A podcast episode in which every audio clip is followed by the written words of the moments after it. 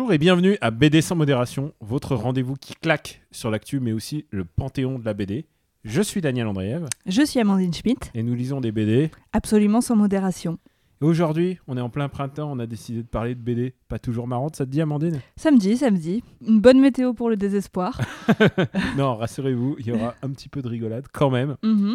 Notre interview, elle, est vraiment marrante. Euh, on a eu la chance d'interviewer Cyril Pedrosa pour sa nouvelle BD L'âge d'or. L'occasion de revenir aussi sur ses autres succès et même sur son passé dans l'animation. On a aussi un duel à proposer euh, qui vont opposer deux œuvres de... Larcené versus Larcené. Exactement. Ouais, c'est une... Un bon résumé. Un bon résumé, c'est exactement ça. Et euh, donc, ça sera un peu plus tard dans notre rubrique Le Panthéon. Mais avant tout ça, on va passer en revue quelques BD. Et tout d'abord, tu insistais, tu battais, Oui, avec les griffes, euh, tu, tu j'insistais. griffais Je griffais. pour euh, parler de Sabrina. Et je comprends parce que c'est quand même une très très belle BD. Bah, disons que sortie depuis un bout de temps. Voilà, c'est que j'ai eu un coup de cœur pour cette BD en 2016 quand elle est sortie aux États-Unis. Ben, C'est toi qui me l'as fait découvrir d'ailleurs.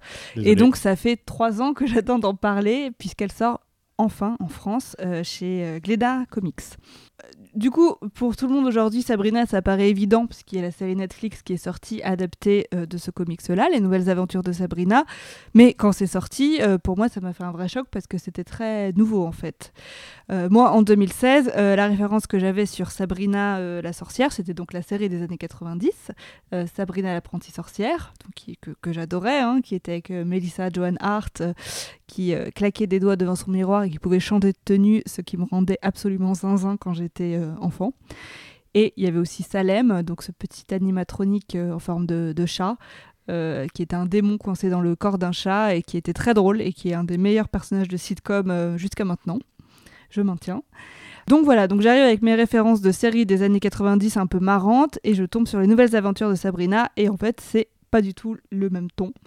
Euh, c'est une réinterprétation complète de, de Sabrina. Donc j'ai appris avec cette BD que Sabrina c'était une création de Archie Comics. Exactement. Je ne savais pas du tout. Euh, qui est né dans les années 60. Euh, et donc là, eh ben, ça se passe effectivement dans les années 60 et c'est une réinterprétation euh, horrifique de, euh, du parcours de Sabrina, l'apprentie sorcière. C'est-à-dire, est-ce que Sabrina, qu'est-ce que serait Sabrina si c'était un, un Une film- vraie sorcière. un ou film un d'horreur, d'hor- un film d'horreur pour ados? Euh, oui, alors je sais pas si on dirait un film d'horreur pour ados. Moi je trouve que l'ambiance elle est un petit peu entre euh, Carrie au bal du diable et, euh, et euh, Rosemary's Baby. Un petit peu, ouais. un vrai. petit peu. Voilà, donc on est là-dedans. Donc, bah, c'est, vous connaissez les références. hein, c'est Sabrina Spellman qui est fille d'une, d'une mortelle et d'un sorcier euh, dont les parents sont absents et qui vit avec ses tantes Hilda et Zelda et donc avec Salem, le chat, qui parle donc dans cette BD aussi, contrairement à la série Netflix. Et donc, comme toute jeune fille de 16 ans, eh bien, elle s'apprête à prêter allégeance à Satan, parce que c'est ce qu'on fait à cet âge-là. On en dira tant. Et oui. Et euh, évidemment, tout le, tout le dilemme de Sabrina, ça va être de choisir la vie de sorcière ou choisir euh, la vie de lycéenne euh, de, de base, qui a un amoureux qui s'appelle Harvey Kinkle. Et euh, voilà, il va s'en suivre de nombreuses aventures. Euh, dans cette BD, c'est un ton assez sanglant, hein, assez euh, horrifique. euh, donc, on a beaucoup de rituels sanglants, de sorcières. Donc, c'est les sorcières vraiment connectées à la forêt, tout ça. On a un asile psychiatrique assez glauque. Donc un peu tous les codes y sont, c'est vraiment assez terrifiant. Je trouve que le dessin ajoute là-dessus en plus parce que le dessin est un peu c'est surtout les couleurs en fait qui sont euh, vintage, un peu Un un, peu peu, passées, ouais. un peu âpre, un peu euh, dans les tons euh, dans un camailleux de beige, je dirais. Et les- on a l'impression que ça a été fait à la peinture, en fait. Donc le, le dessinateur s'appelle Robert Hack et je crois que c'est la première fois qu'il fait les couleurs lui-même. Habituellement, il fait les couleurs pour les illustrations, pas pour les albums entiers. Et ça fonctionne plutôt bien. Donc on est sur ce camailleux de beige avec des, grandes, des grands coups de pinceau rouge pour le sang. Et euh, en plus d'être euh, terrifiant, c'est aussi marrant, puisqu'il y a par exemple quelques clins d'œil à Betty et Véronica, donc euh, de l'écurie Archie. Et, donc là, évidemment, bah, elles sont sorcières et, elles font des rituels pour évidemment conquérir le cœur d'Archie. Voilà, elles, elles essayent de résoudre le ménage à trois par la magie, donc c'est assez marrant. Et voilà, et donc tous ces arguments-là me font dire que c'est une très bonne BD, un incontournable de, la saison, même si on n'est pas en pleine Halloween, et euh, je vous le recommande fortement. Amandine, j'avais une question. Ah, D'après toi, on peut lire ça à partir de quel âge? Bah, pas tout de suite, peut-être. euh, je, je sais pas, je, je dirais à partir de 10-12 ans, euh, sans bien comprendre les subtilités. 10-12 ans, bien, bien, bien mature, quoi. Bien mature, voilà. Moi, il y a un truc qui me fascine, en fait. C'est que euh, bah, c'est euh, tout le Archieverse qui s'est développé. Parce que c'est parti d'un délire, Afterlife with Archie, où Mm. c'est des zombies qui envahissent le monde de Riverdale. Et puis, au fur et à mesure, ils en ont créé, ils en ont créé un monde euh, bizarrement adulte. Puis ensuite, euh, bah, l'auteur de cette BD a créé euh, la série Riverdale. C'est le même euh, auteur qui s'appelle Roberto Aguirre Sacasa. Et, et du coup, c'est vraiment de cette BD, de ce, de ce revival d'horreur qu'est né en fait toutes les nouvelles BD d'Archie, d'ailleurs que Glenna publie aujourd'hui. C'est assez fascinant de voir que les mêmes personnages peuvent être traités sous un angle assez adulte en BD et puis finalement assez débile à la télé. Je trouve ça assez, euh, assez réjouissant de revoir parce que c'est des personnages euh, qui existent depuis 60 ans, quoi. C'est pas, de la nouveauté. C'est euh, une manière, c'est un nouveau twist à chaque fois. Donc j'ai aussi pris pas mal de plaisir à lire Sabrina. Mais ce qui est marrant, c'est de l'ancrer dans les années 60, euh, la, la décennie où elle est née, en fait. Alors qu'on pouvait très bien en faire une ado d'aujourd'hui, comme euh, ça a été fait dans les années 90. Avec des téléphones portables. et une Avec un, voilà, des selfies, tout ça, quoi. une, une autre problématique. Et puis, euh, il y a un truc, c'est que c'est le premier volume, mais il faut pas être pressé pour lire le second, puisque euh, le premier volume, il rassemble les cinq premiers numéros. Et aux États-Unis, ils en sont qu'au 8. Et en fait, au 8, en 5 ans. Ce qui signifie qu'ils sont très, très, très lents. Bah, c'est normal parce que l'auteur de cette BD, euh, Roberto Aguirre Sacasa, il est très occupé avec, justement avec la série Riverdale. Et donc, euh, cette série-là, bah, c'est leur série qui- qualité time. euh, ils font ça quand ils ont le temps et quand ils ont l'envie, en leur fait. C'est- Mais est-ce qu'il participe aussi à l'écriture de la série Netflix? Ils font, il fait tout, ouais. Il fait tout. Il fait tout, Bah. D'ailleurs, le, le générique de la série Netflix Sabrina, c'est les dessins de, du comics. Ouais. Donc, euh, si, voilà, si l'esthétique euh, vous, vous plaît, bah, en fait, vous pouvez retrouver ça euh, directement euh, à la- la source euh, dans la BD. couverture qui a été refaite. Euh, ouais, tout- totalement. Euh, moi, je vais tout de suite euh, baisser d'un ton dans, le, dans la, joie de vivre. Je vais parler de Errance, un manga de Inyo Asano. Alors, euh, c'est un manga qui est publié aux éditions Kana. Et c'est un one-shot qui nous parle d'un mangaka qui s'appelle Fu- Fukazawa Kaoru, qui a dessiné une, un jour une série à succès, mais lui, au fond, il rejette ce succès. Et en fait, il est pris, il est pris dans le doute et l'incertitude. Et au fond, c'est un mec assez débectable sur lequel euh, l'auteur, on ne sait pas justement, est-ce que c'est une mise en abîme euh, de lui-même, est-ce que c'est ses propres interrogations, on ne sait pas vraiment. Euh, on peut imaginer que c'est ce- que c'est autobiographique ou au moins semi-autobiographique. Et moi, ce que j'ai aimé d'abord, c'est que c'est contrairement à, beaucoup de mangas qui parlent de- des mangaka, justement, il y en a vraiment beaucoup. Il y en a un fait par la femme euh, de Hideaki Anno euh, qui raconte comment son mari est, est- est- est génial, mais il regarde des Sentai le matin. Il y en a un par les anciens assistants de Togashi euh, qui explique que Togashi est un génie. Là, on est, euh, on est évidemment dans une fiction, mais c'est très très très glauque, c'est même ultra sinistre. Mm. Et l'auteur ne fait aucun cadeau avec son personnage. Il est, euh, il est vraiment dépeint de manière. Il y a- il y a- il n'y a a rien pour le sauver. il n'y a rien pour le sauver. Et alors, c'est vrai qu'on aurait pu voir ça comme, un- comme une espèce de bio, à savoir euh, un peu glauque, du genre euh, bah, oh là là, il est triste, bu bu bu, il va voir des prostituées. Oh là là, le démon, euh, les démons du Japon moderne, euh, prisonniers de leur propre destin. Enfin, des, des trucs. des trucs qu'on a vus et revus, mais en fait, je trouve qu'il y a vraiment autre chose dans ce manga. Il y a vraiment un truc, une critique acerbe de ce milieu qui montre que c'est vraiment dur d'être un assistant, Oui, que c'est vraiment dur d'être une femme assistante. je trouve aussi que c'est ça qui est intéressant en fait, de montrer le milieu des, des mangaka et à quel point ça peut être euh, plombant. Euh, je trouve que le fait que les assistants ont un rôle assez prégnant dans, dans l'histoire est, est vraiment intéressant parce que c'est des personnages auxquels on s'intéresse pas trop, à part dire vite fait, bah, vous savez, les mecs qui font les décors, euh, voilà. Et j'adore que le manga fictionnel dans ce manga-là s'appelle Sayonara Sunset, parce qu'on dirait vraiment un vrai titre de manga, quoi. Oui, on, di- on dirait, on dirait le composite de plusieurs C'est ça, Sayonara, Sayonara Sunset. Et euh, non, mais ce qui est très intéressant, c'est qu'une des questions que pose ce livre-là, c'est euh, où est l'art dans la production de masse, en fait? Est-ce qu'on peut encore faire quelque chose auquel on croit dans un système qui est aussi cadré, aussi, euh, aussi rigide? Lui, clairement, il a, il a des aspirations, Mm. mais il n'arrive pas à les exprimer. Et ce qu'il arrive à exprimer, euh, c'est vraiment que c'est un enfoiré. C'est enfin, enfin, comme ça que je la résumerais. Quoi. Oui, oui, oui. Euh, après, euh, ce- c'est effectivement donc c'est un portrait peut-être autoportrait, on, ne sait pas bien euh, de quelle ampleur. C'est donc le portrait d'un artiste qui est adulé et qui en même temps se révèle être un être bah, assez abject en fait, qui comme tu dis n'a pas grand-chose pour le sauver puisqu'il maltraite ses assistants, sa femme et les prostituées qu'il va voir. Et euh, ce qui est intéressant, c'est l'espèce de dichotomie entre l'œuvre et l'artiste, en fait. Euh, voilà, est-ce qu'on peut faire une œuvre euh, magistrale tout en étant un être pas très sympathique? Voilà, je trouve que c'est une question intéressante à l'heure de toutes les affaires. Bah, Woody Allen, par exemple, est-ce qu'on peut encore regarder des films de Woody Allen quand on sait euh, les accusations qui portent sur lui? Là, c'est un peu pareil. C'est un mangaka qui a une grande fanbase, euh, qui a des fans sur Twitter euh, qui, qui vendent tout le temps son œuvre, mais au fond, c'est une personne peu recommandable. Il y a un vrai contact avec les réseaux sociaux. Mm. c'est un truc qui n'existait pas parce que faut voir que les grands mangaka avant, ils répondaient juste au sondage d'opinion à la fin de qu'on trouvait un espèce de coupon à remplir et qu'on renvoyait euh, après chaque volume de Jump ou de ou de magazine.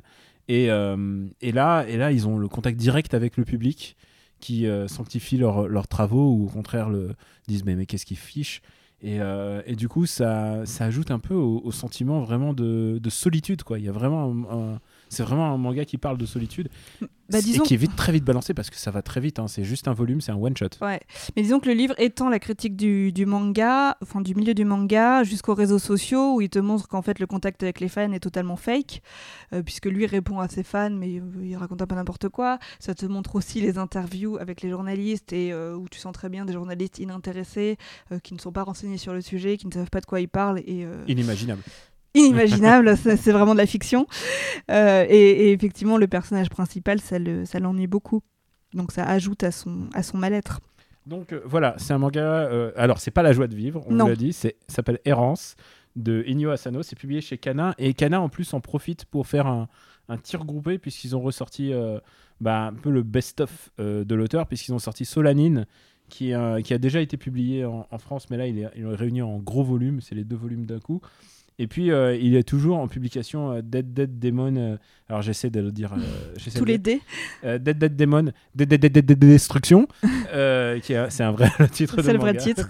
Et euh, donc voilà, c'est un tir groupé euh, des éditions Kana sur un auteur qui est vraiment très intéressant et surtout dont le style réaliste sert vraiment au sujet. C'est pas du tout, euh, si vous avez l'habitude des, euh, il y a zéro caricature dans le dessin. C'est vraiment, euh, il essaye d'être dans celui-là en tout cas, il essaye d'être vraiment photoréaliste et c'est Mm. assez Très impressionnant. joli travail sur les ombres aussi. C'est très impressionnant de voir ça, surtout quand tu sais que, euh, bah, que le mec, euh, il a fait Poun Poun, tu vois, c'est pas du voilà, il arrive à, à, à changer de registre à chaque fois. Quoi. Mais du coup, je me suis demandé si lui-même avait, avait eu des assistants pour ce manga-là. Ah bah oui, ils sont crédités à la fin. Ah, ils sont crédités. Ah Ah, bah oui, c'est oui, marrant. oui. Ah ouais, c'est marrant. voilà, il C'est- doit- Il devait y avoir une bonne ambiance à l'atelier. hein. oui, ça, devait- ça devait être super marrant. Ouais. Et euh, pour pas faire uniquement euh, des, BD, des BD tristes, euh, j'ai voulu euh, juste dire un mot. Alors, c'est pas forcément une BD. Je prends le gros volume dans la main parce que c'est un peu lourd. C'est Les Clés de la bande dessinée, l'intégrale, qui a été republiée par Delcourt. C'est évidemment Will Eisner. C'est un grand classique. Moi, je les avais en petit, fa- en petit volume, mais bon. C'est une bible sur la bande dessinée, ou plutôt comment faire de la bande dessinée. Alors, il y a plein de bouquins qui vous expliquent comment dessiner les mangas, qui sont pas super. Il y a, aussi des bouquins qui essaient de vous dire comment on dessine à la manière Marvel ou à la manière DC en vous donnant les clés pour savoir qu'est-ce que c'est qu'un bon coup de poing sur une bande dessinée. C'est pas du tout ça. Il faut comprendre l'œuvre de Will Eisner. C'est ce qui s'est fait de majeur en termes de narration de bande dessinée, de manière de l'expliquer, en termes de cours. C'est comme si vous assistiez à, une, un cours de théâtre. Parce que c'est vraiment ça. C'est la manière de d'exprimer ce que le corps peut exprimer, ce que le cadrage peut exprimer. C'est toute la narration expliquée. Alors, c'est un assez gros volume. C'est euh, plus de 500 pages. Mais c'est 500 pages de, de Will Eisner qui t'explique de comment, euh, comment bien ra- raconter une histoire. Et Dieu seul sait qu'il en a bien raconté. Voilà, je vous recommande vraiment euh, ça si vous avez l'occasion. Euh, c'est euh, si vous voulez apprendre à dessiner ou simplement si vous vous intéressez à la manière dont ce média est fait, moi ça me passionne complètement. Donc voilà, je vous le recommande. C'est le moment de retrouver notre interview de Cyril Pedrosa qu'on a retrouvé dans des conditions très relaxes. Ah oui, il était détendu, Cyril Pedrosa, puisqu'il était à Bastia, où on l'a retrouvé dans le cadre du festival BD à Bastia. C'est un festival vraiment particulier parce que les auteurs, euh, la seule sollicitation, c'est d'aller à la rencontre de leur public. Voilà, Ils n'ont donc pas pas, de pas de- d'horaire de, dédicace cadré, donc on peut tout à fait leur demander une dédicace si on les croise, mais sinon il n'y a pas de file d'attente. Ce n'est pas le festival d'Angoulême, c'est pas l'industrie. Donc du coup, ils sont vraiment très Ils sont vraiment très détendus. à la cool. Voilà, Ouais. ils sont pas fatigués du tout. Il fait beau. Euh, mais tout ça est pour le travail, bien sûr, quand même, euh, puisque Cyril Pedrosa était invité du festival et euh, ses planches étaient exposées, notamment les planches de Portugal, qui est l'album qui l'a révélé. Euh, donc on lui a parlé de sa carrière, de Son travail dans l'animation. son, voilà, son passé dans l'animation, puisqu'il a travaillé chez Disney, Cyril Pedrosa. C'est un de nos meilleurs dessinateurs euh, français aujourd'hui. Allons-y. Ouais, N'ayons il pas a- peur des Il n'y mots. a aucun doute là-dessus. Et puis on lui a parlé Et évidemment. on lui a parlé de L'âge d'or, son dernier album, qui est une histoire de princesse, mais qui est au fond une histoire de révolte politique. Tu dis ça avec le sourire, t'as kiffé.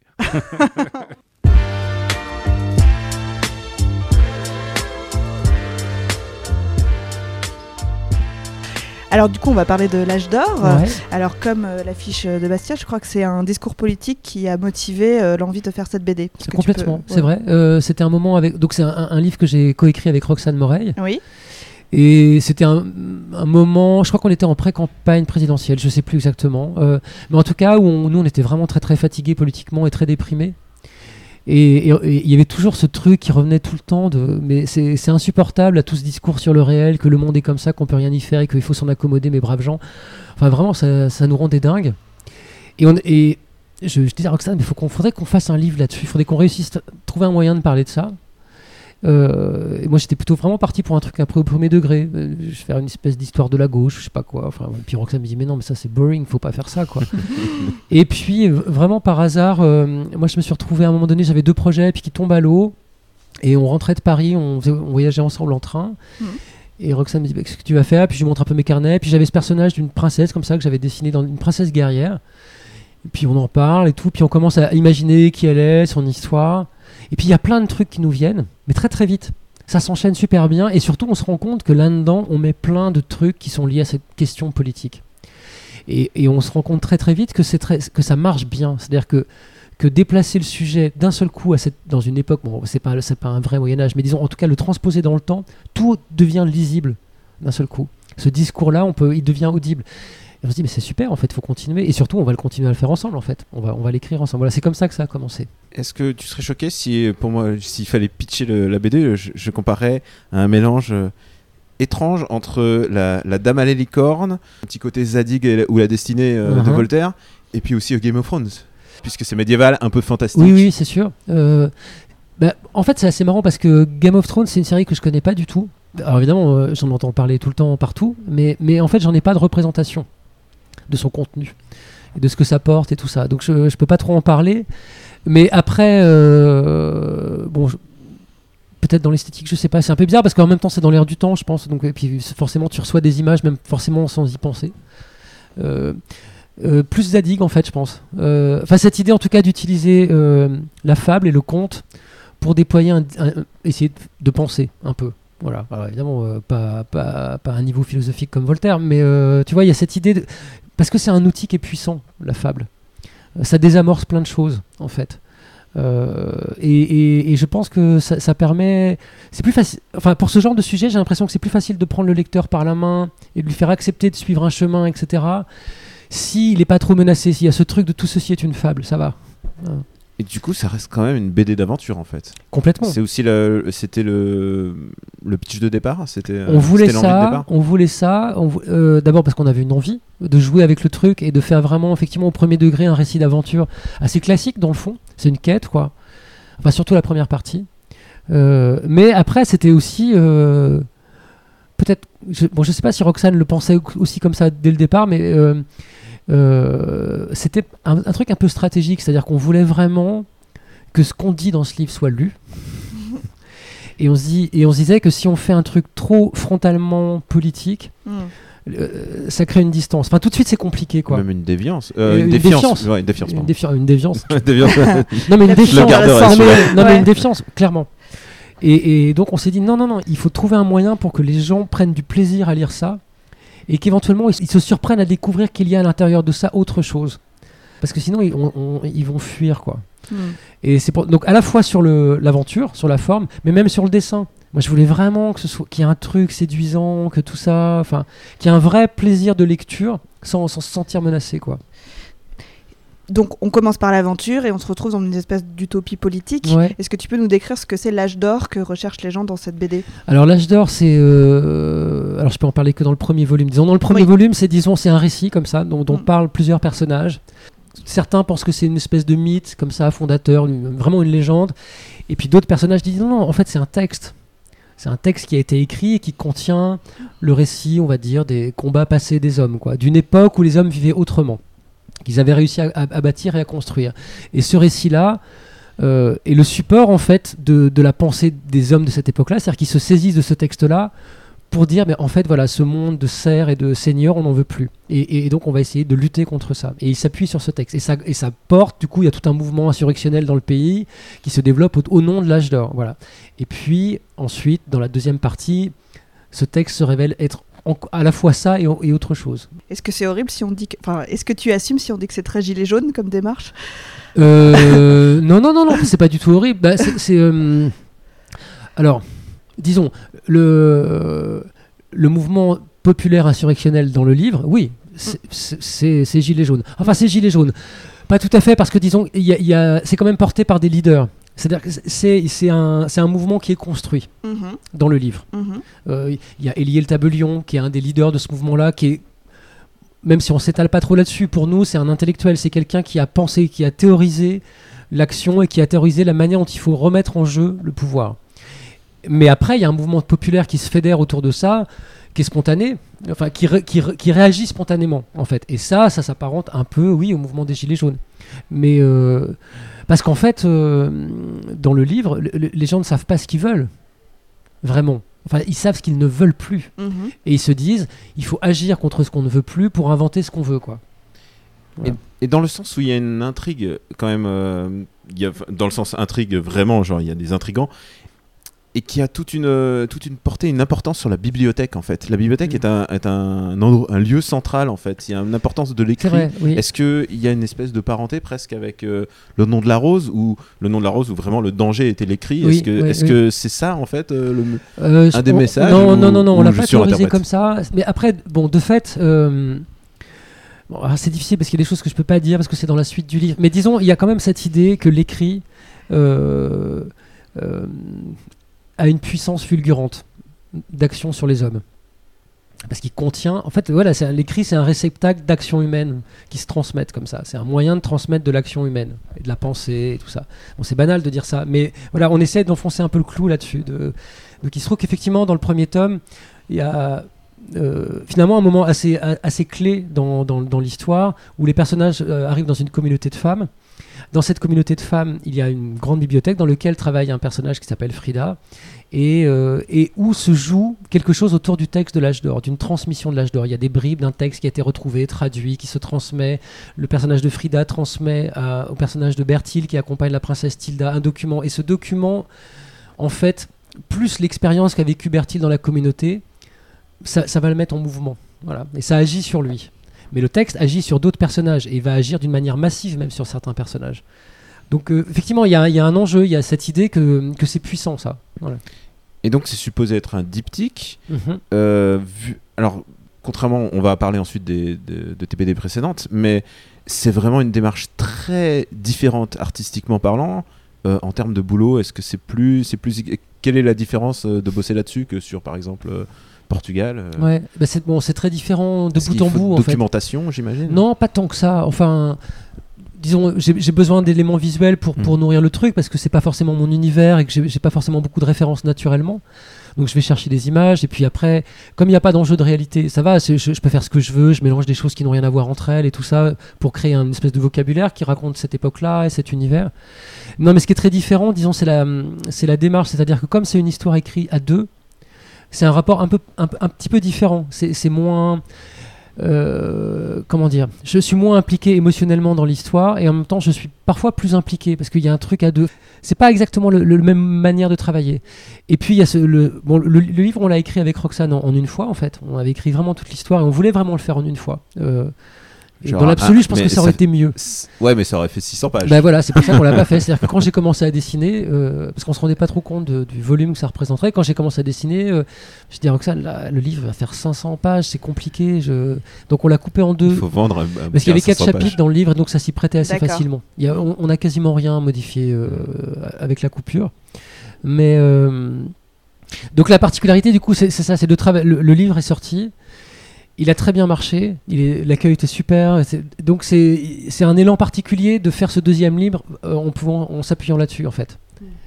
Et là, tu, tu parles du pitch qui, quand même, a coulé de source assez vite. Mais du coup, sur la forme, il y a une recherche assez longue, en revanche. Mais a- alors non, mais sur l'écriture aussi, hein, ça a été Ah, sur vachement long. l'écriture aussi. ok. Ouais, ouais. Mhm. Euh, je ne saurais pas dire combien d'heures on y a passé, mais on a travaillé six mois à peu près dessus. On faisait pas que ça, hein, bien sûr, Mhm. mais il, a, il a fallu ce temps-là Mm.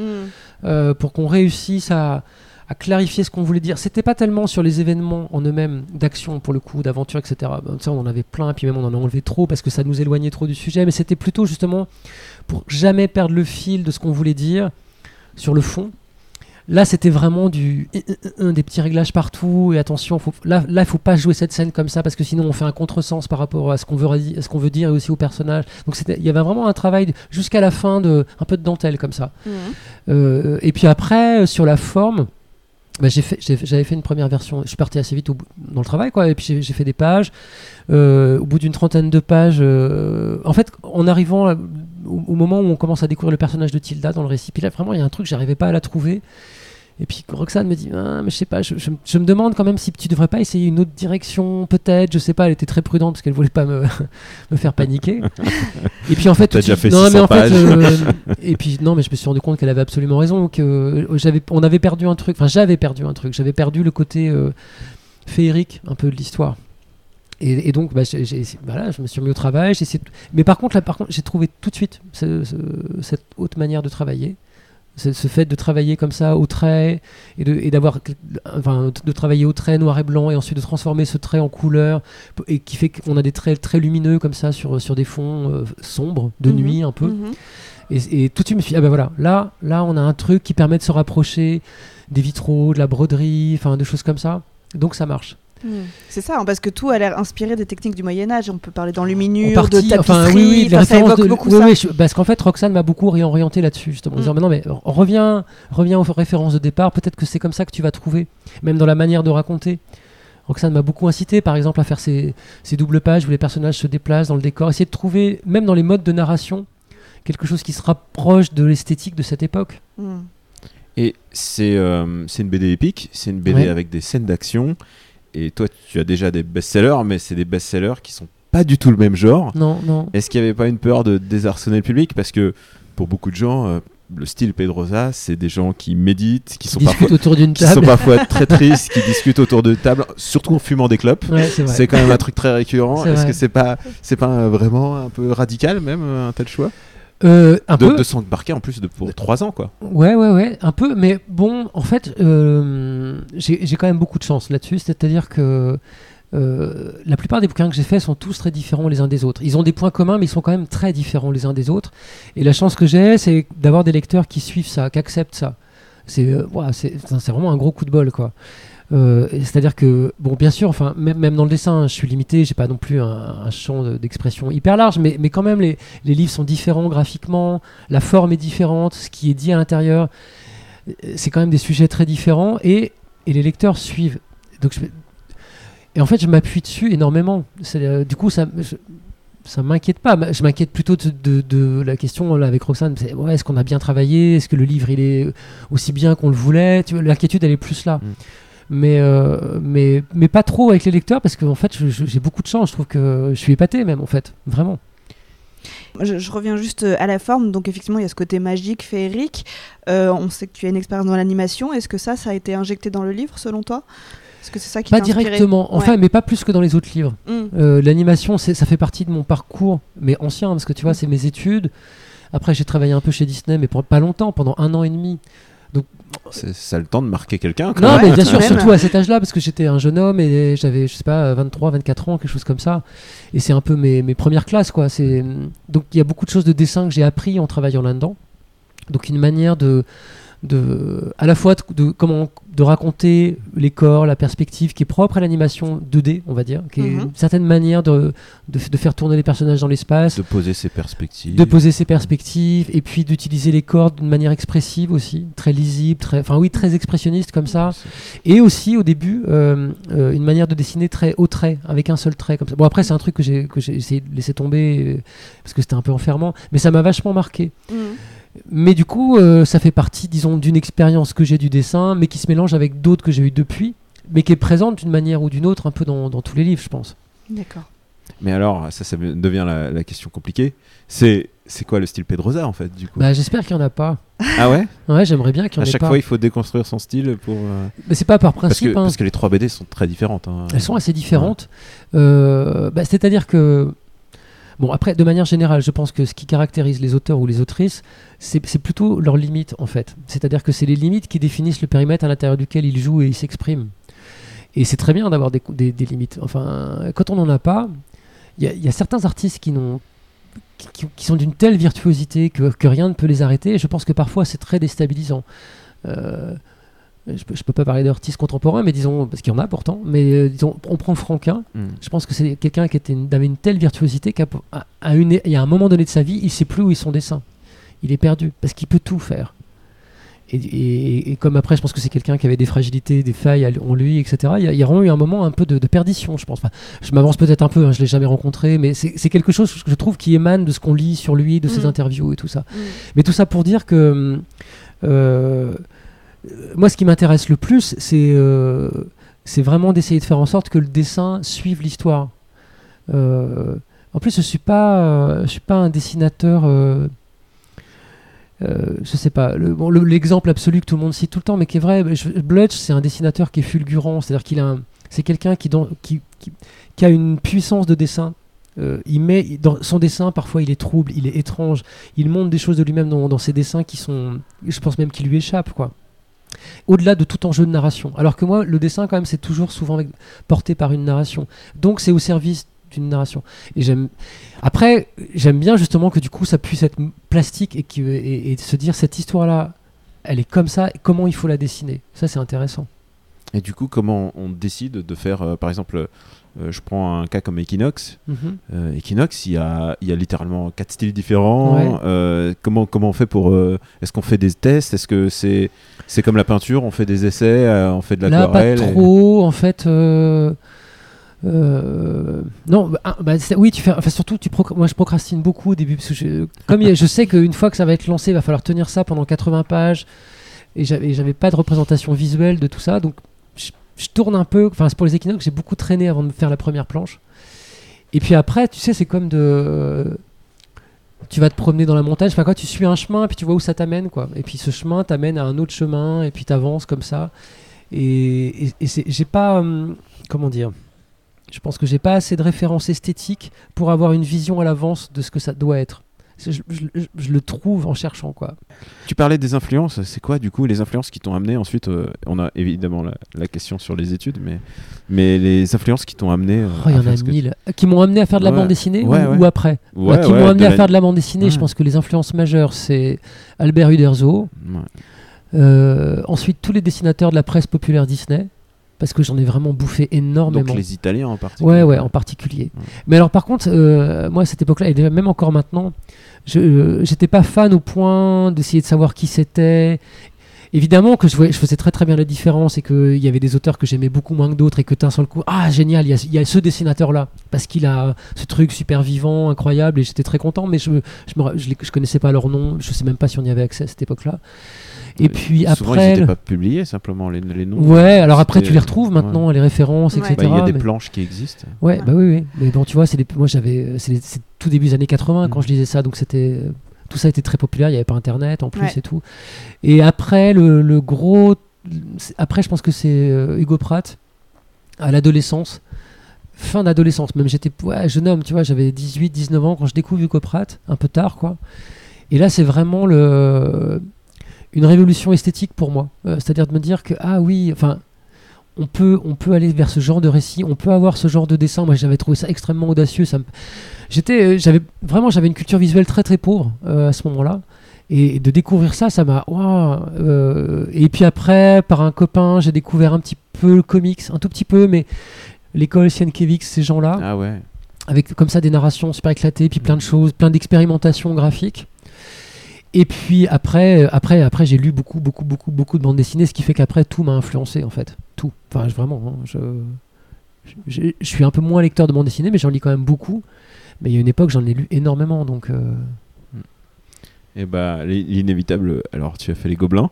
ouais. Euh, les Gobelins a l'air d'être une, une école pour former les animateurs pour ensuite abandonner en fait euh, l'animation. Ah, alors moins maintenant, mais il y a eu une époque. Ah non, mais euh, on, on peut, on, genre, euh, on en voit beaucoup. On a vu Bala Bah, qui continue c'est- l'animation. C'est mais- simple, on fait une fois les Gobelins, une fois les Arts déco de Strasbourg. Voilà. En ce moment, c'est pas mal ça. Ouais. Ouais, ouais. Les Et là, il y a, y y beaucoup il y a de générations de. Enfin, là, je vois même encore, oui, il y a des vagues comme ça qui viennent des Arts déco de Strasbourg, mais ils sont brillants. hein, D'ailleurs, c'est sont magnifique ce qu'ils font. Ouais, tout à fait. Euh, ouais, bah, je, bon, je- je pense que c'est- non, mais c'est lié aussi à des contextes économiques dans l'animation pour le coup, clairement. hein. C'est-à-dire que, par exemple, moi, quand j'ai quitté le studio Disney, quelques années plus tard, euh, bah, il y a Pierre Alary qui a fait de la bande dessinée, il y a Virginie Augustin, il y a Juanro Gardino, tous ces gens-là qui sont à peu près de ma génération ont fait de la bande dessinée. Mais alors eux, ils ont commencé plutôt quand le, quand le studio a fermé, un peu plus ou moins. Et, et là, d'un seul coup, euh, il y a eu Nicolas Kiramidas aussi, enfin, toute une génération comme ça. Je sais pas dans la génération de Balak à quoi c'est lié. Euh, peut-être aussi c'est des c'est des envies, puis c'est une- peut-être Mm. que c'est plus facile, je sais pas, de passer de l'anime à la bande dessinée. Enfin, j'en sais rien. En fait, je sais pas trop. Balak, il y a aussi le turbo média. Enfin, il y a Mm. il y a aussi l'apparition du numérique Mm. qui fait qu'il y a des nouveaux supports et que d'un seul coup, on peut faire aussi de l'anime à d'autres endroits sous une autre forme, et puis que ça revient faire des ponts avec la bande dessinée. Mais, mais après, en vrai, au Gobelin, euh, ce qu'on fait, ça n'a quand même rien à voir avec la bande dessinée, C'est fait. très technique en fait. C'est très technique, c'est vraiment un travail de, de- Alors je pense que la formation a changé hein, avec le temps évidemment, euh, mais à mon époque, disons, c'était vraiment apprendre à être un animateur de studio ou un assistant animateur de studio.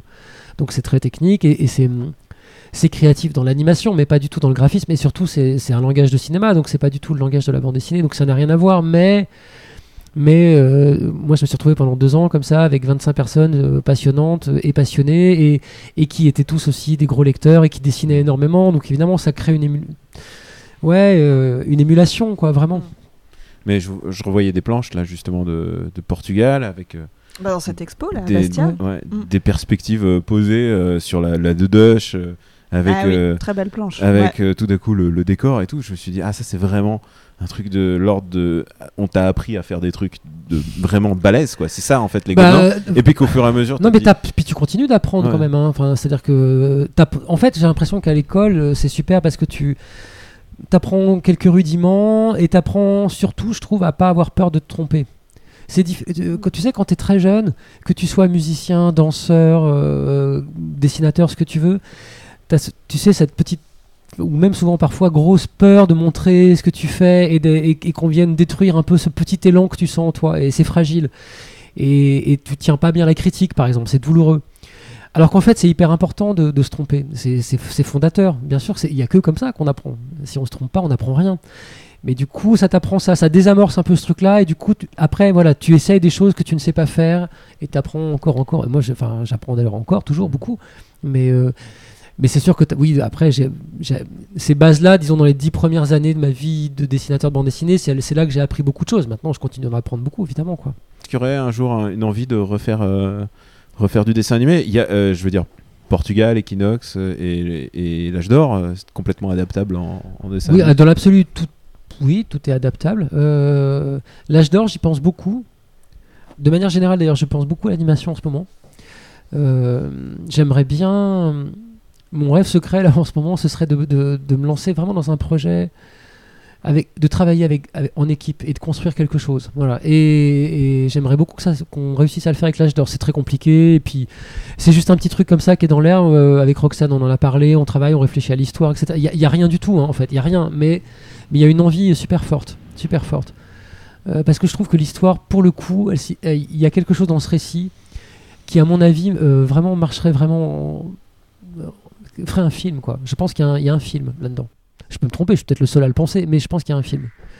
On peut l'imaginer, en tout cas. Enfin, moi, je le vois bien. Ouais, ça pourrait être un rebelle réaliste, justement. euh, Ça rebelle- pourrait, ouais, mais, mais moi j'aimerais bien Ouais. vraiment le faire en anime et puis Mm. euh, c'est difficile de, de concentrer l'histoire parce qu'elle elle part dans plein de directions, il y a mille choses donc il, il faut l'adapter énormément, modifier plein de choses. On s'en rend compte euh, quand on en discute avec Roxane. Mais, euh, mais, mais l'essence de ce qui est dit là, euh, je pense que c'est- vraiment un truc qui peut toucher plein de gens. Pour moi, c'est tout public, hein, une histoire comme ça. Est-ce qu'on peut savoir ce qu'il y a dans le tome 2 alors? Non, bah non, faut pas, faut pas que je dévoile trop de choses, mais disons Dans les grandes euh, lignes dans les grandes lignes. euh, bon, alors, bon, dans les grandes lignes, en fait, euh, ce qui se passe entre les deux tomes, c'est que du temps a passé. Et donc, on, on- on démarre l'histoire. allez, bon, juste le début alors. On démarre l'histoire et voilà, Tilda a, a- a- a monté des armées. Elle fait le siège de son frère. Elle est à la reconquête de, son pouvoir, clairement. Elle bute dessus. Là. Elle, a fait campagne. et en même temps, dans ce pays, il y a ce mouvement insurrectionnel. Et elle, elle est animée de quelque chose d'étrange. Elle est, elle est devenue extrêmement sombre. En fait, voilà, il y a quelque chose qui a basculé en elle. Et le tome 2 raconte pourquoi, qu'est-ce que c'est, et comment, comment ce mouvement qui continue de se développer à l'intérieur du pays va trouver un écho avec son propre élan, elle, sa propre histoire. On, on va découvrir ce qu'il y avait dans ce coffre qui était à la fin euh, Mhm. du tome 1, etc. Qu'est-ce que c'est, de quoi il s'agit, quelle est cette lumière qui en émane, pourquoi, voilà. Elle a vraiment, c'est pas du tout le même personnage du début, euh, début de la BD à la, à la fin. Non, vraiment- non, non. Mais elle fait un mouvement, en fait, vraiment. Et, et après, elle redevient. Enfin, elle se, elle se cherche, elle se perd. Mais bon, alors, il y a à la fois le- la nature du personnage de Tilda en elle-même, enfin ce qu'elle est, et, nous on essaie avec Roxane, c'est, on lance le personnage, puis après à un moment il faut, faut, pas lutter contre ce qu'il est, hein, on peut pas quoi. Mais après derrière, il y a aussi, on essaie de parler de, à travers elle, c'est la, la, puissance et la corruption du pouvoir, c'est euh, comment, euh, comment d'un seul coup d'avoir le, le contrôle, le, le pouvoir d'agir sur les autres, ça peut, ça peut vous éloigner de pourquoi vous avez voulu le conquérir ce pouvoir. Il y a quelque chose de toxique là-dedans qui est très difficile à désamorcer. Et elle, elle est clairement confrontée à ça. Voilà. Et ça nous dit aussi qu'il n'y a pas d'homme ou de femme providentielle. Absolument. Ouais. ouais. Et alors ça, c'était un gros, gros, gros enjeu du récit. Euh, ça n'a pas été si simple que ça de réussir à se dégager de ça parce que justement tous les récits classiques c'est ça. Enfin, c'est le héros ou ou ou l'héroïne. ouais. Euh, mais oui, qui, qui- voilà, les- il a les cartes en main, il résout tout, etc. Et nous, on voulait surtout pas ça. Donc on dit comment on fait pour pas perdre ce personnage qui est, qui est quand même le- la figure centrale de l'histoire, mais faire en sorte que tout ne repose pas sur ses épaules à elle, au contraire en fait, et que même parfois elle aille, elle, elle aille au sens, dans le sens inverse de Mm, l'histoire. mm. Dans le deuxième tome, c'est ce qu'elle fait. Elle, euh, elle est à l'ouest, quoi. Elle fait n'importe quoi. Et puis il y a quelque chose qui se passe, elle se ressaisit. Et comment mais, mais et du coup qui qui quoi? Et en fait, ils sont plusieurs, ils sont nombreux. Et c'est ça l'idée, c'est que euh, c'est pas une personne, Mm. c'est plusieurs personnes et chacun prend sa part. Voilà. Ah oui, c'est passionnant. On Alors, il sort quand ce tome 2 Euh, eh ben, il sort en septembre l'année prochaine.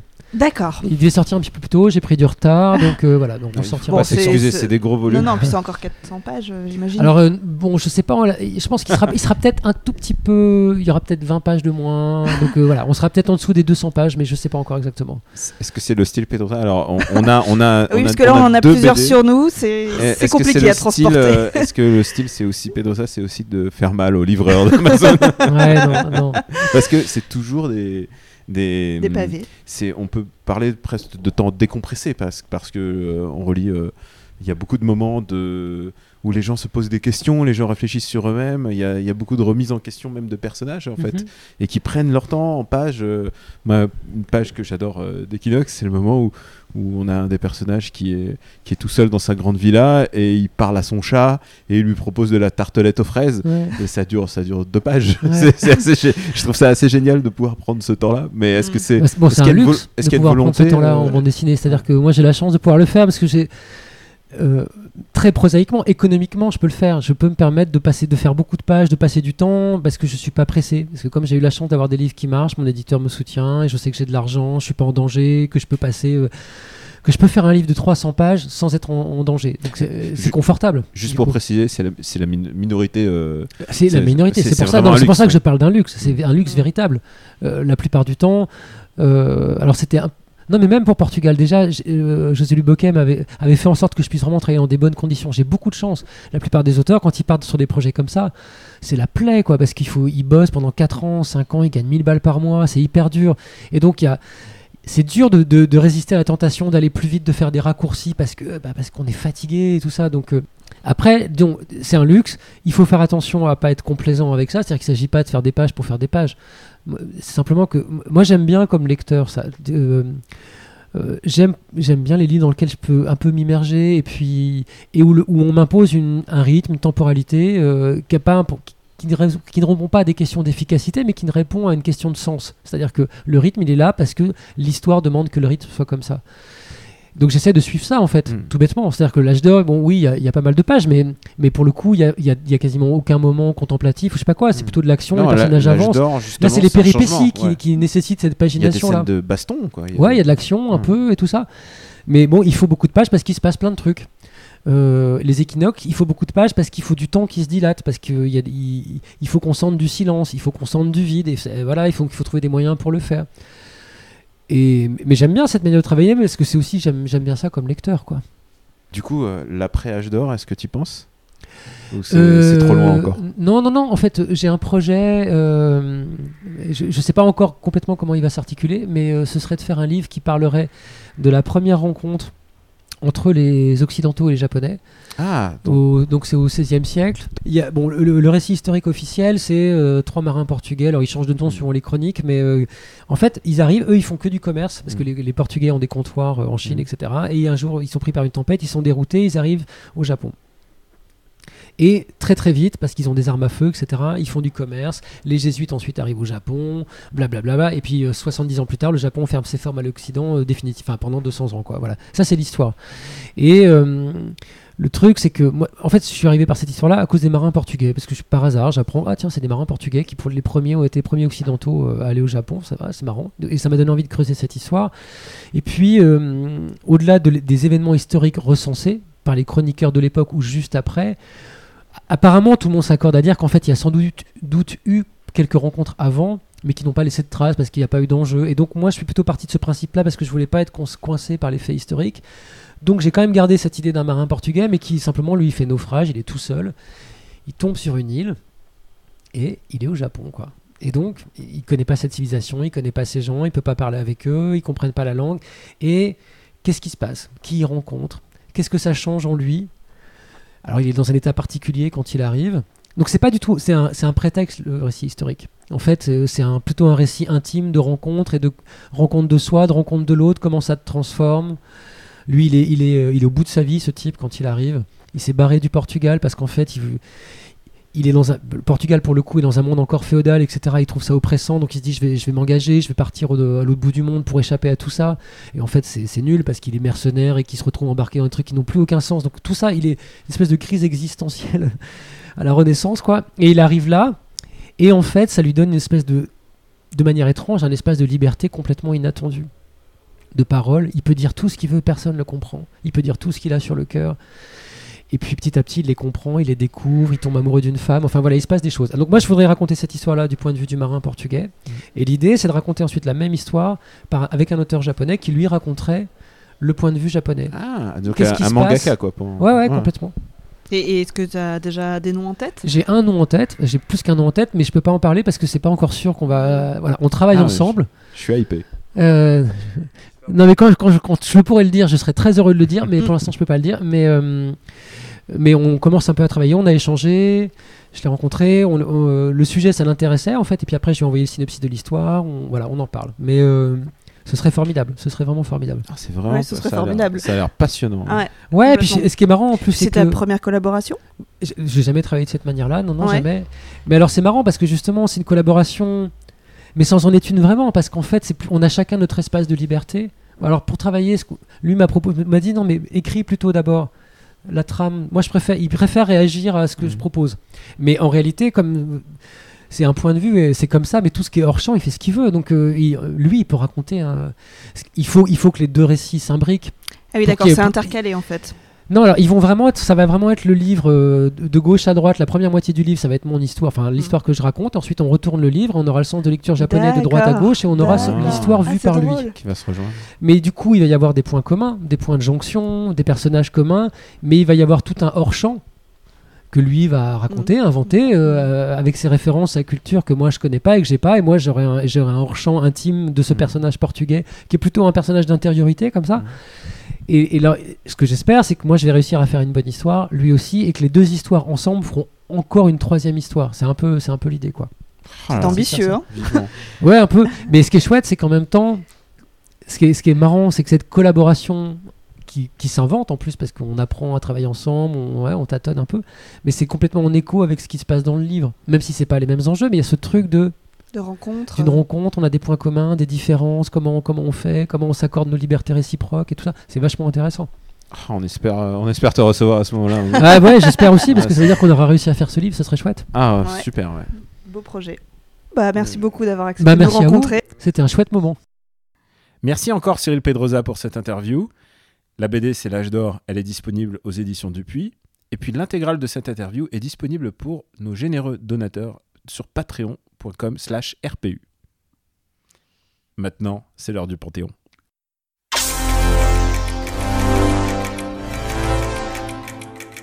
Le Panthéon de la BD, c'est simple. C'est nous qui proposons une BD par épisode, celle qu'on considère être comme un classique. On la défend du mieux que possible, ou pas d'ailleurs. C'est possible qu'on soit en désaccord ou que l'on nuance. Et c'est vous qui votez via notre site bdsansmodération.fr pour savoir si oui ou non elle doit rentrer à notre Panthéon de la BD. Évidemment, on essaie de corser la chose, donc on fait une BD en particulier ou un volume en particulier parce que sinon c'est pas du jeu, parce qu'on va pas mettre tout teint d'un coup, on va pas mettre tout Astérix d'un coup. Et si vous votez non, eh ben c'est pas grave, on ne proposera plus d'autres œuvres de l'auteur avant un bon bout de temps parce qu'on a une pile comme ça de trucs à proposer, parce que s'il y a beaucoup de classiques de la BD. Il y aura donc des battles quand on, propose deux œuvres du même auteur. eh ben c'est le cas aujourd'hui, puisque on va parler aujourd'hui de Manu et Larsenet. Mais avant de foncer sur les BD de Manu et Larsenet, juste un point. Scott Pilgrim. Scott Pilgrim entre dans le Panthéon et c'est le volume 1 qui rentre dans le Panthéon. J'ai gagné. C'est celui, J'ai c'est- gagné. c'est celui de, de l'amour naissant. Bravo. Et oui, Euh, de la genèse. Alors que moi, celui de, De Scott Pilgrim est un connard. ou plutôt de celui qui comprend ses erreurs et qui essaie d'être un mec un peu moins pire. Euh, bah, il, est, il arrive troisième. Sache que. euh, Troisième? Oui, car deuxième, c'est ceux qui ne voulaient pas voir rentrer euh, Scott Pilgrim au Panthéon. Donc. Les gens préfèrent que Scott Pilgrim ne rentre pas au Panthéon plutôt que voter pour ta BD. ouais, pour mon volume. ouais. L'humiliation. Mais c'est peut-être qu'ils voulaient vraiment pas voir ça, ou peut-être que peu de gens l'ont lu, et ça, je peux comprendre aussi. Je pense que par contre, que, on ne vote pas sans les avoir lus. Euh, il vaut mieux, hein. ils peuvent, hein, mais euh, il vaut mieux. Moi, je, je Ils donne peuvent, mais c'est pas Je très donne réglo. pas d'instruction de vote. hein. Moi, je suis apolitique. Alors, par contre, là, on va passer à quelque chose que beaucoup de gens ont lu parce que c'est des putains de best-sellers. Ouais. Alors, on va opposer Blast. C'est toi qui vas le défendre. Et le combat ordinaire, tous les deux de Manu Larsenet. Et comme c'est toi qui gagne tout le temps, c'est toi qui commence. Ah bah non, on va commencer par ordre chronologique. Je pense que Ah, ça s'impose. Ouais, Ah, totalement. vraiment Ah, moi, Ouais. j'avais- moi, je m'étais préparé dans ma tête parce que c'est toi qui gagne tout le temps, alors c'est bon. Non mais en plus je trouve qu'il y a un cheminement entre les deux, donc ce serait dommage de commencer par la fin. D'accord, ok. Alors, de quoi parle le combat ordinaire? Le combat ordinaire, déjà, je trouve que c'est un titre. Les deux titres sont super, Ah, c'est un le, titre excellent. mais le combat ordinaire, c'est vraiment. Tu pars, genre, tu pars, tu pars presque défaitiste parce que tu sais que. Il va pas, tu te dis, il va pas se passer grand chose. Il va se passer que des choses ordinaires. Et c'est vrai, et c'est ça la force de cette BD. Manuel Arsenet, il nous raconte la vie de Marco, un jeune photographe qui est vraiment membre d'inspiration et qui est aussi, euh, on va le dire, il est dépressif. Oui. Et, euh, et il va retourner euh, voir son père au fur et à mesure qui est en train de perdre la mémoire et qui sont des retraités. son père et sa mère sont des retraités qui vivent à la campagne. Et, et du coup, il retrouve, euh, il retrouve son chat qui s'appelle Adolphe. Ce n'est pas du tout marrant. Et, euh, et, et on redécouvre qu'il fait des crises d'angoisse, mais des crises d'angoisse maladives. Hmm. Et, euh, et puis, au fur et à mesure, bah, on découvre cette vie ordinaire qui est ponctuée de petits moments du quotidien. Et je pense que c'est ça exactement la force de cette BD. Est-ce que tu es d'accord avec moi Ah, je suis tout à fait d'accord. Donc le combat ordinaire, c'est un peu le combat que chacun a livré, de trouver de l'intérêt dans cette vie, euh, somme toute assez banale, de se contenter euh, de voilà des petits bonheurs, de, de- de ce qu'on a autour de nous. Et euh, c'est une BD très très psychanalytique en fait, hein, puisque d'ailleurs le héros est en psychanalyse Plusieurs fois par plusieurs psys différents. par plusieurs psys différents. Et puis c'est et on a ces espèces de pages qui entrecoupent l'histoire Ah, ou espèces de les les pages sépia ou ces espèces de réflexions sur sa vie. Donc cette, euh, cette BD, c'est vraiment une espèce de trajet intérieur et finalement ça va être une, euh, un trajet intérieur vers euh, essayer de trouver le bonheur. il, il ressasse énormément Ouais. son passé. Alors, euh, tu parlais de la psychanalyse, c'est intéressant parce que je trouve qu'il montre à la fois une psychanalyse qui réussit et une autre qui, qui est en échec. Et c'est ça un peu la force de l'Arsenal, c'est qu'il il, il ne juge jamais en fait. Il y a même, des- on verra dans les, les volumes. Alors, on évidemment, on fait les volumes 1 de chaque, chacune de nos BD euh, parce que parce que c'est c'est plus c'est peu c'est la C'est plus simple. c'est plus simple et c'est la règle, c'est la règle du Panthéon. Mais, mais on va le voir dans la suite. euh, Marco, euh, il va, il va au fur et à mesure rencontrer euh, les gens, les gens de, des chantiers navaux. Mm. Et clairement, il, clairement, il va voir complètement tout une, un pan de la société qui part en décrépitude, Mm, mm. qui est complètement abandonné de tous. Et lui va essayer à, à sa manière d'essayer de les de les représenter, au moins de les figer dans le Mm. temps, puisque c'est ça à ça que sert son travail, d'être le témoin de son époque. Euh, c'est pas des questions que lui va forcément se peser parce que lui, il a des questions parfois très terre à terre. Il va avoir une copine, est-ce qu'il Mm. va pouvoir emménager Mm. avec elle ou pas? C'est un mec très angoissé et euh, il y a toujours un truc avec l'Arsenal, tu sais pas à quel point ça peut être autobiographique ou pas. Voilà, bah, d'autant plus que ça raconte le, le- parcours de quelqu'un qui est artiste, donc on ne sait pas à quel point euh, lui peut se projeter là-dedans. Et effectivement, comme tu disais, euh, donc Marco va essayer de, de- voilà, d'affronter ou de fuir, hein, selon les cas, euh, ses, propres, ses, propres, ses propres problèmes, de trouver l'amour, accepter effectivement le déclin de, de son père. Mais euh, en même temps, cette BD, elle a aussi une espèce de conscience politique. Et c'est vrai que moi, je l'ai, relue là euh, pour préparer l'émission. Et ça m'a frappé de voir à quel point elle est datée. Et je ne dis pas ça euh, pour que ce soit péjoratif, parce que c'est, c'est, pas ça. Ah, c'est clairement, euh, C'est- c'est clairement, 2000. Bah oui, oui, c'est clairement les années 2000. Donc j'ai regardé. euh, donc il y a quatre tomes qui sont étalés entre 2003 et 2008. Et effectivement, quand on lit, on, on- on ressent bien cette période. Et ce que je trouve assez malin, c'est qu'il y a eu plein d'intuitions euh, qui finalement euh, se sont révélées euh, vraies euh, par la Sarkozy suite. un jour va devenir voilà, président. Sarkozy, non mais il y a même la montée du FN, il y a effectivement la mort du monde ouvrier. Un truc que j'ai trouvé assez frappant, c'est qu'il représente souvent des policiers dans la ville. Mm. Et je pense que bah, à l'époque c'était pour euh, Vigipirate.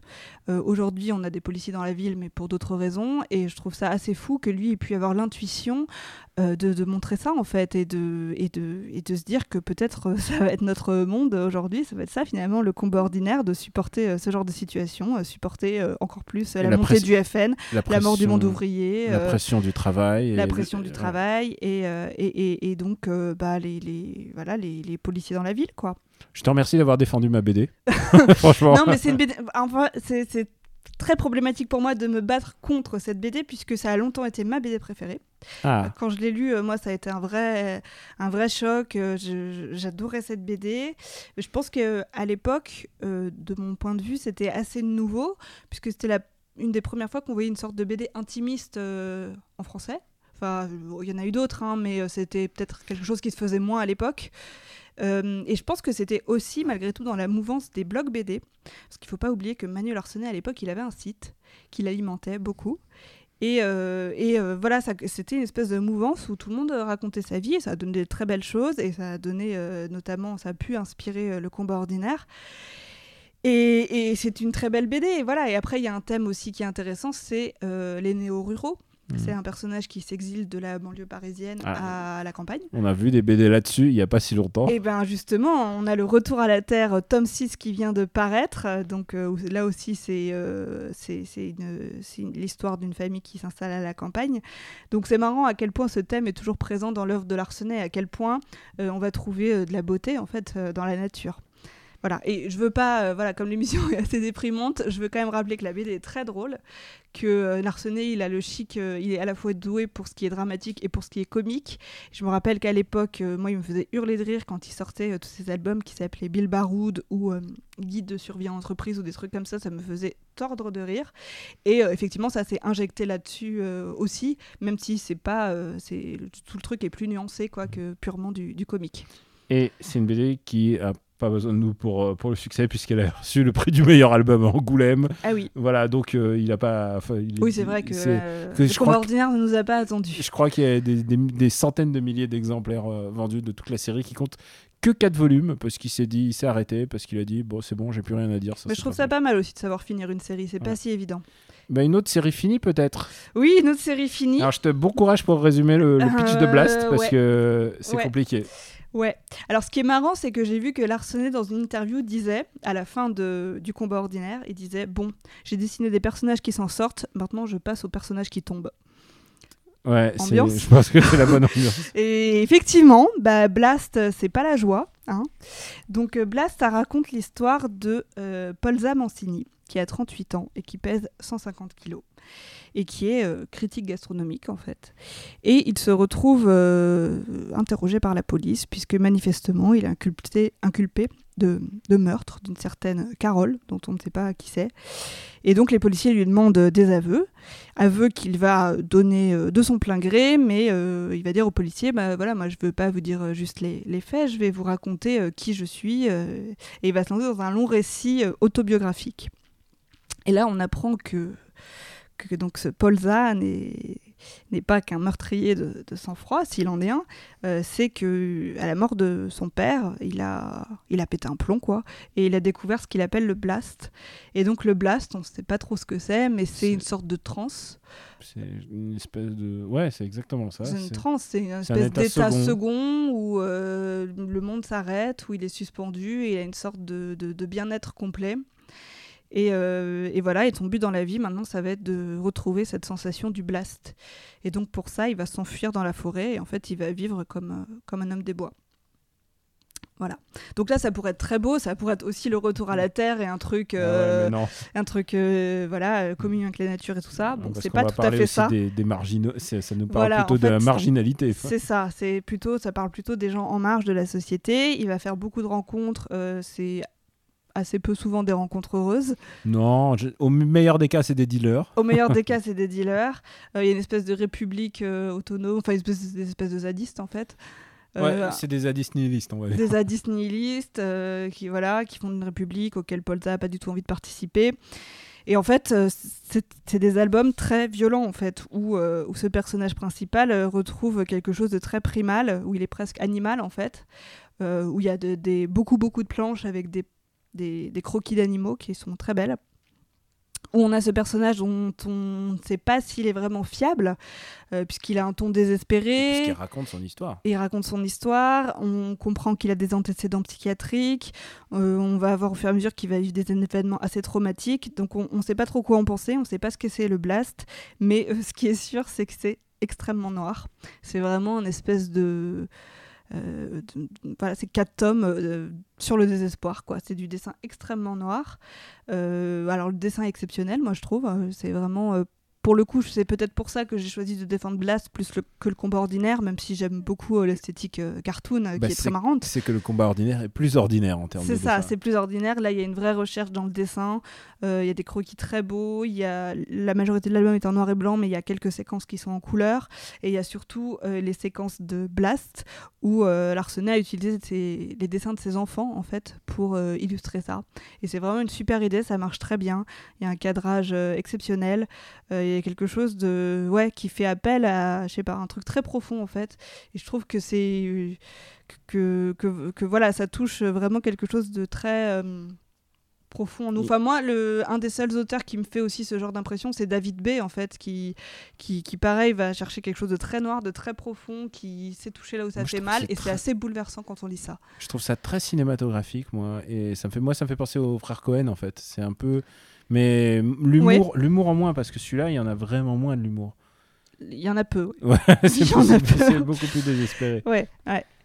Mais c'est vrai que le cadrage est, oui, très pensé, très cinématographique. Mais euh, parce que ouais, il dessine presque les cases une par une pour les, les rassembler pour faire un- une espèce de composite BD quoi. Enfin, c'est Mm. vraiment Mm. il y a vraiment une démarche très très différente. Il y en a un où il essaie de faire quelque chose de traditionnel et l'autre il, il morcelle complètement son propos pour ensuite euh, les casser. C'est exactement ce que tu disais. hein. Tu veux dire entre le combat ordinaire et, Ouais. et Blast? Oui, oui, bah le combat ordinaire, déjà, on est sur du 48 pages euh, format franco-belge. Là, on Mm. est sur des gros albums. euh, et je crois que c'est 800 pages en tout, cette œuvre, Mm. donc quand même. Donc, Et, aura euh, et- et là aussi, il y en a 4 quatre, volumes. Quatre Faut volumes, croire ouais. que lui, euh, Marc Muller-Soleil est un mec à 4 volumes. Ouais. Donc euh, voilà, les deux BD que vous avez à départager aujourd'hui. Alors, vous pouvez euh, voter sur notre site bdsansmodération.fr. Vous pouvez choisir si 1. Vous voulez que le combat ordinaire volume 1 rentre au Panthéon. 2. Si Blast, donc euh, le premier volume s'appelle, euh, je crois qu'il s'appelle... Grâce Gra- carcasse. Grâce Carcasse, tout est dit. Euh, Grâce Carcasse, et je veux dire, en termes de pages, en termes de pages, tu gagnes. hein. Parce que celui-là, Au poids, je gagne, non. genre, il fait 200 pages contre 40 pages là. Ouais. Mais euh, pourquoi moi juste pour défendre euh, ma BD, c'est que je trouve qu'elle est, il y a une once d'espoir. Oui. Dans la tienne, il y en a pas. Ah, je peux pas dire le contraire. Voilà, ah, je peux pas dire le contraire. une, voilà, il faut voter pour le désespoir ou l'espoir. Et Mm. voilà, voilà pourquoi Voilà. voter. Pour le verre à moitié plein ou pour le verre à moitié vide j'ai- j'ai- j'ai- pour, pour une fois que c'est moi qui choisis le truc classique, tu vois, le truc, euh, le, le choix ordinaire, tu vois. j'ai le choix J'ai ordinaire. choisi le. Moi, je choisis le, le choix arty. Et troisième choix, évidemment, vous pouvez voter aussi que aucune de ces deux BD ne mérite de rentrer au Panthéon. Pour l'instant, euh, bah écoutez, est-ce qu'elle va rejoindre Scott Pilgrim, Dark Knight, Akira et Torgal dans, au Panthéon? Ouais, je Ce serait bien de lui faire honneur, quand je même. pense que si, je pense que quand même. euh, c'est vrai qu'on a choisi ces deux BD-là parce qu'il y a un vrai parallèle à faire entre les deux, mais il faut pas oublier que Manuel Arsenet est ultra productif. Il a fait des milliards de BD qu'on vous engage à, à découvrir parce que c'est vraiment un auteur assez fascinant. C'en est fini de notre épisode. Amandine, où peut-on te retrouver? Alors, on peut me retrouver euh, sur Twitter au pseudo Amande Chérie. Et puis, euh, accessoirement, j'écris sur le site de l'Obs de temps en temps. Des chroniques BD notamment. Euh, notamment des chroniques BD, si ça vous intéresse. Et pour ma part, c'est Daniel Andreev, Camille Robotics sur Twitter. Vous pouvez me retrouver évidemment dans les podcasts After Eight, Super Ciné Battle et euh, bien entendu parfois dans les pages de Gamecult ou d'autres d'autres journaux. J'en parle évidemment plus en longueur dans After Eight. Euh, BD sans modération est disponible sur notre site et sur toutes les plateformes de podcast. Si vous voulez nous aider, vous pouvez nous laisser des étoiles ou des commentaires, ça nous aidera beaucoup. Merci. Merci encore. On vous dit à très bientôt pour un nouvel épisode. Allez, bonne lecture. Bonne lecture, à bientôt.